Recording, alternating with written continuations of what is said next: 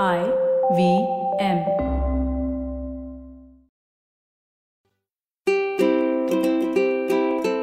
Hello and welcome to the Habit Coach podcast. I am Ashdin Doctor, your habit coach, and today with us we have Aparna Piramal. Now, this is the second episode in our series with her. We were talking about bipolar issues in the first episode. I suggest you listen to that before listening to this one so you get an understanding and a context of where we are. Mental health is such an important aspect in our day to day lives right now. So please do listen to this. Maybe there are people in your life who you can help or helping yourself you know you hit the nail on the head i was just thinking about this in the morning and i was saying that all of us are nothing but or, well our personalities our lives are nothing but also the little traumas that have happened in our lives to get us to where we are right the different belief systems that were built from those traumas and the way that you've structured this out in these seven steps and the seven you know ways of looking at it almost all of us need that we all need friends to help us out. We all need a healthy relationship with our family, right? Whether we are bipolar or not, we all need to be each other's supportive colleagues at work.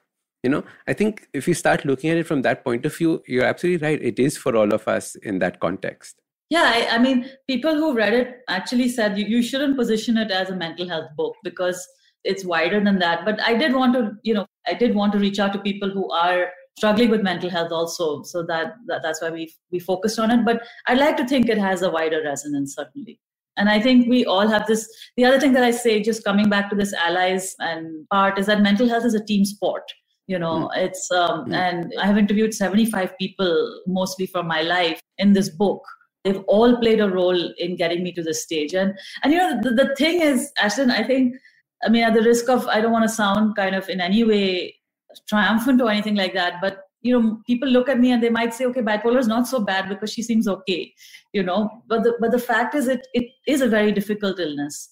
And there are people who've had very terrible outcomes because of it whether in terms of taking their own life or in terms of you know not being able to function at work the way they would like to or not having great relationships in their life hurting you know, others sorry hurting others as well hurting right? other so. people exactly so a lot of those things have happened and the fact is in a way what i'm trying to say is that if these things have helped me cope with something which is so potentially damaging maybe it can help with cope with you know conditions which are maybe not i would say are not common, but maybe not as serious as as this is considered to be. I know for anybody who's suffering from depression, it's it's as bad as anything else. So I don't want to make a value judgment. Absolutely, it is. It is, and I so love what you said about the team sport. I think that's a great way of thinking about it because many a times we feel so alone when we are in a situation like this where we have a mental issue and we feel that we're going to be judged by people we feel that what if i ask for therapy if i go to a therapist what will people think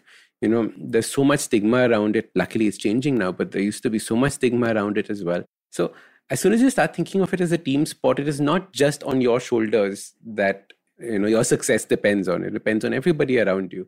And if you can create that structure around you i think that is my key learning from our conversation right now. Yeah and also it's kind of like saying whose team are you on? Like who are you supporting? You know not just people who's on your team but who is it in your life? Because i personally have dealt with people in my own organization when i was working in my family business people who've had issues of depression in their family who had issues of bipolar themselves you know or other mental health challenges. And it, it makes you think right? As an employer as a ceo what what are we doing to support people in those conditions? So i think that we we we all play all these different roles in people's lives. And whether or not you realize you are on somebody else's team and are you playing that role the way you could do you know? Correct. So so well put. Aparna tell us about the chemicals in the chemical khichdi what are those chemicals that do all of this to us yeah, so actually, that's a good question. Even though I've called the book Chemical Khichdi, there's a big mystery around what exactly happens with bipolar disorder. Only to say that the, the neuroscience of it is still not very well understood. But there are a few things that we know. One is that it is a highly heritable condition. The chances are, if you have it, you have a pretty high chance that you might have inherited it which doesn't mean that you're necessarily going to pass it on to the people in your you know your children or other members of your family. It just means that it might mean that they have a higher probability of getting it than the average person. That's probably what my children have but you know it's not a very high probability. And it's so that's something to be kind of kept in mind. Does it go down from generation to generation or does it skip a generation? Any? I don't know anybody in my family you know immediately who had it so i don't want to kind of comment but the chances are that it's heritable. Whether it goes mm-hmm. through skips or not like it's a very high chance of that. But it's triggered also it's not just the genetics it's also the but i think this is again people have speculated it's triggered by envi- uh, environmental factors. So you may have the genetic basis for it, but if there is some sort of uh, environmental factor, there's a trigger for it, then then it becomes more apparent.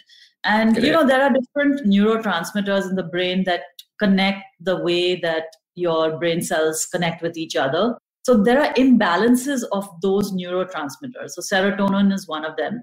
Um, sometimes too high, sometimes too low. It's just a general imbalance of it.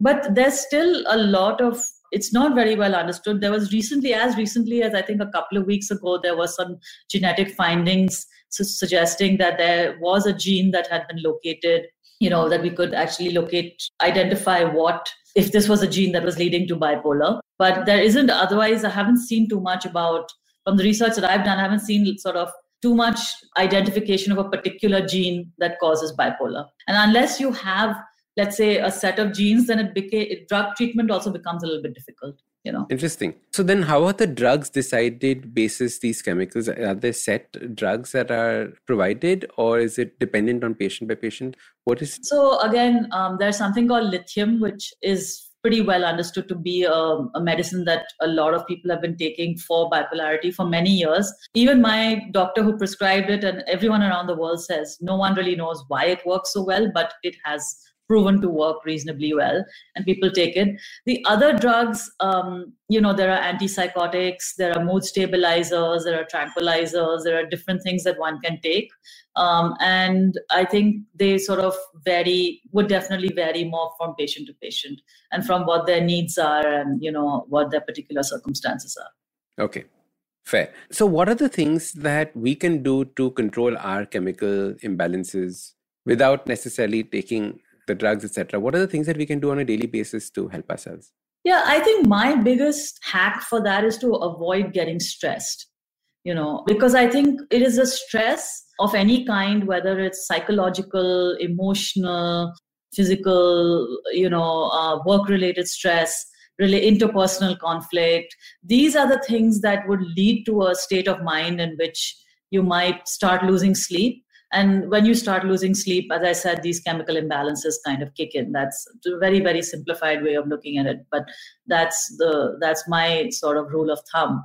Um, now, how do you avoid stress? I mean, I would ask you, Ashdin, how do you avoid getting stressed? So the way that I look at stress is that uh, stress is not what's happening in the external world. It is my interpretation of what is happening in the external world. And typically, whenever we discuss stress, this is how I look at it. I understand if I can change the narrative in my mind, the stress very soon starts disappearing. So that is how I typically deal with stress. We're going to take a quick break. See you on the other side.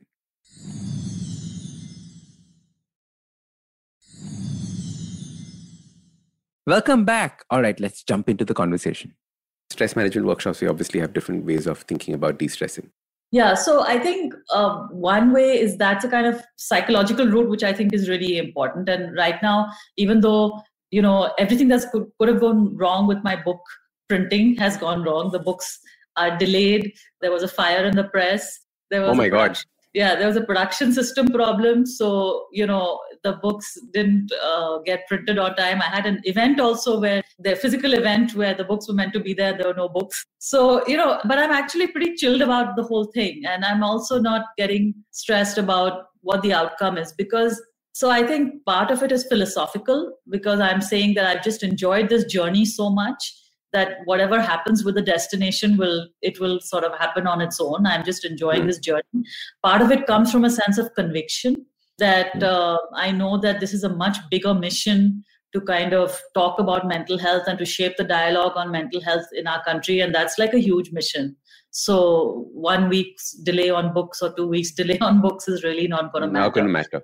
Hmm. Absolutely. And the fact that we are having these conversations and, and I hope many more is, is, is actually what's going to, you know, be important. So that stress is not getting to me. I've even planning this huge event of hundreds of people and you know planning an event of hundreds of people is always the, the last time round when i did it for my book launch i was hugely stressed but this time round that it's a much it's a hall that's actually double the number of people and i'm pretty slow on my invites but i'm just like okay maybe it'll be a bit empty and there's covid and who knows what will happen and we'll all have to wear masks and let's just see what happens you know? Because i think it's that inner conviction of saying that this is a much bigger journey and i've just started on it you know? It's this is the book launch is not the destination. So that's part of the psychological makeup. But i think there are practical tools in my lifestyle also. And i think that this is critical okay? And i wouldn't like to use the word i wouldn't like to use something very negative but i would say that you need kind of like army like discipline to live with bipolar or a condition like this you know? And, and like i said again bipolar is is in the same category as something like schizophrenia okay? It's very similar drugs that are taken. It's a very similar genetic makeup. So it's in that kind of category. And this psychosis also has a lot of similarity in, in what i've experienced. So there's a lot of discipline. So that discipline really says that i have to monitor the pace of my day to make sure the pace is not too high. I have to monitor the rhythm of my day and i have to monitor the boundaries of my day you know? So I, and um, so the pace in order to monitor my pace I, if today is a day which i've got a number of things going on tomorrow i'll just keep it a little bit open you know? The boundaries I, when i say that i mean setting some limits no work after dinner time ideally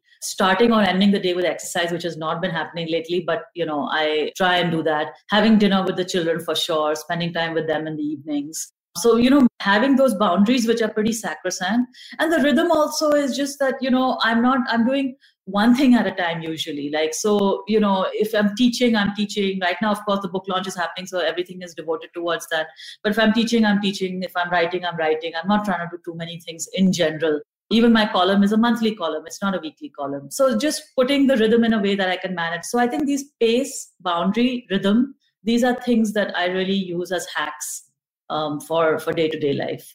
And the other thing, just to remember, for me, mental health is a garden that I attend to every day.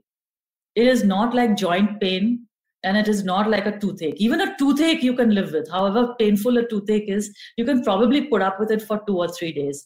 But if my mental health is not being attended to on a daily basis, and I think honestly that should be there for all of us, you know, just to make us happier from inside you know if you if you're not attending to that on a daily basis then something will go wrong you know i was just thinking when you were talking about this that our mental health is not an acute condition. You know like you said a toothache is an acute condition. You bump your knee into the table acute condition. It wasn't there earlier.